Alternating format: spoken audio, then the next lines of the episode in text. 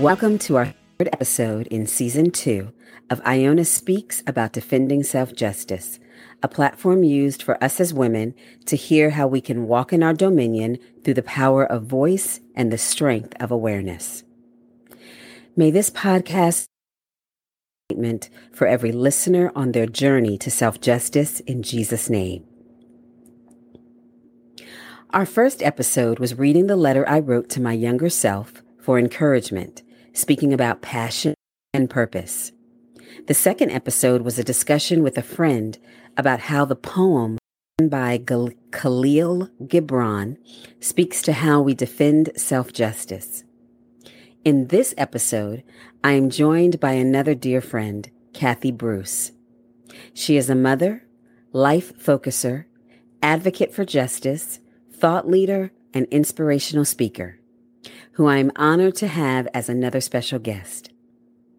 We will engage in a conversation about the influence on defending self justice through historical trauma and overlooked pain. Ten days ago, on April 20th, the world watched and waited for what decision would be made regarding the death of a man that took 9 minutes and 29 seconds. Minneapolis police officer Derek Chauvin was on trial for the murder of Minneapolis resident George Floyd. The trauma that occurs in the body, the mind, the psyche, the emotions, and in the spirit of someone restraining and being restrained for that length of time is indescribable. Whether you are experiencing it personally, witnessing it, witnessing it in that exact moment in time, hearing about it afterwards, reading about it through different mediums, or watching it on a video, one clear significance is that there is a definitive impact that is generational. So, for our first question, Kathy, when you hear that someone is restraining or being restrained for nine minutes and 29 seconds, what does that mean to you as a human being? Well, Iona, I want to thank you so much for uh, inviting me to this podcast. And I've been a faithful listener since the very first podcast. So thank you for having me on today. Um, but what you are describing sounds something like trauma, maybe vicarious trauma. And vicarious trauma comes from seeing and hearing trauma stories over and over and becoming witnesses to that trauma and it works itself out in pain, fear, and terror. So that sounds like what you're describing. But um, as a human being, it resonated with me as a modern day lynching. Remember, lynching was done and celebrated in the public square. It was a sport of sort. So to be so cavalier or desensitized to lynching someone in the public square is dehumanizing, to say the least. I felt that. I saw that. Thank you for that description um, because how you brought it back to uh, the lynching and what was celebrated by some and disregarded by others and was a painful experience of terror to others is exactly what uh, was being displayed looking at the images that were coming across the screen for those nine minutes and 29 seconds. And when we think about who we are as human beings, we are all creative workmanships by God. We were created with worth and value. And we are not to be treated as a product, but we are to be treated as being honored. So, as a Black woman, a mother of a son, a sister of a brother, and a wife of a husband, and even a grandmother to grandchildren. What were your thoughts as you watched and waited for this verdict to come out? Well, I am a Black woman. I have a Black husband, two Black sons who are in their 40s, three Black grandsons, ages 25 to 12, two Black sons and three black brothers. And knowing so much of the history of this country of policing in America, with reference to uh, killing unarmed black men, I had to enter in. It was no way I couldn't. I had a vested interest and I watched the trial every day. And I was drawn in and captivated by the bravery and compassion of those who testified for the prosecution. However, I, like a lot of other Black people, did not put any hope in a conviction for Derek Chauvin. Unfortunately, history has proven that convicting law enforcement officers who kill Black people is a rare, rare thing. So I was apprehensive, I was skeptical, and I was also anxious. I thought about Rodney King, Eric Garner, and those whose deaths at the hands of police officers had absolutely no accountability, none at all. So they and my loved ones are what I call black gold. They matter, their lives matter. That's great. Um, thank you for sharing that too. And I like what you said when you were saying that you were waiting for the verdict, but yet you were a little bit apprehensive and a little bit skeptical just because of what history has actually dictated and what has been brought before us. And so, uh, the one thing when we talk about um, defending self justice, we recognize that sometimes justice is not in the systems, Justice is not in the man, but justice is how we actually view things ourselves and the steps that we take to ensure that we are walking in the rightness of God and that we are doing the things that we're called to do. And I love the reference to black gold because back in 2012, um, and it was you who actually sent me this song again, was Esperanza Spalding. Uh, actually recorded a song called Black Gold. And some of the words to it were hold your head as high as you can, high enough to see who you are, man. Life sometimes is cold and cruel. Baby, no one else will tell you. So remember that you are black gold. Another part of the song, she says to think of all the strength you have in you from the blood you carry within you. Ancient men, powerful men, built up a civilization. She also speaks about a time where not necessarily everyone will know your worth, but think of all the strength that you have in you. One of the things that we teach our son, who is a black boy of heritage of African roots and of Native American roots, is that he is valuable that he is a boy of worth, that he is royalty, that he is God's creation, and that he is the Son of God, and that there is nothing that he can't do, that he is a king who is going to walk in this earth. And so when I um, played this song for him, he got all of the words about, you know, holding your head up high because the world might be cruel and cold. Yet he struggled with the reference that he was black gold. So we broke it down to the fact that, well, black gold is just basically speaking about royalty and speaking about who you are. And then he was able to get it. So at nine years old, he was able to step into that place and have that understanding that as he is a son of God and he is a creative being and that he is worthwhile and that he has, has so much value that he is black gold. In the previous episodes, we have defined justice as rights, protection, ordinance, and judgment. The scriptures admonish us to allow justice and our rights to run down like waters so that we can make decisions that produce order and protection through honesty and communal loyalty. And this is abundance. This is power. And this speaks about dominion, but not for ourselves, but for others as well.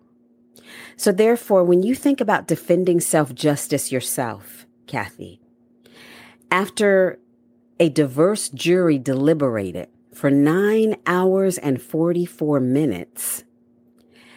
How do we do this beyond systemic decisions, beyond conditioned thinking and experiences of pain? Well, when I think of self justice, I, I think of how it demands healing, prayer for wholeness, um, prayer to keep our eyes on Him, and soul care. I think those are very, very important um, to defend in self justice. Uh, it also demands that we get involved in the legislative process for justice and equal rights. And, you know, we all can enter into or initiate justice conversations with others. And we really should um, be really intentional about that because they, they really do go a long way to break down walls of division.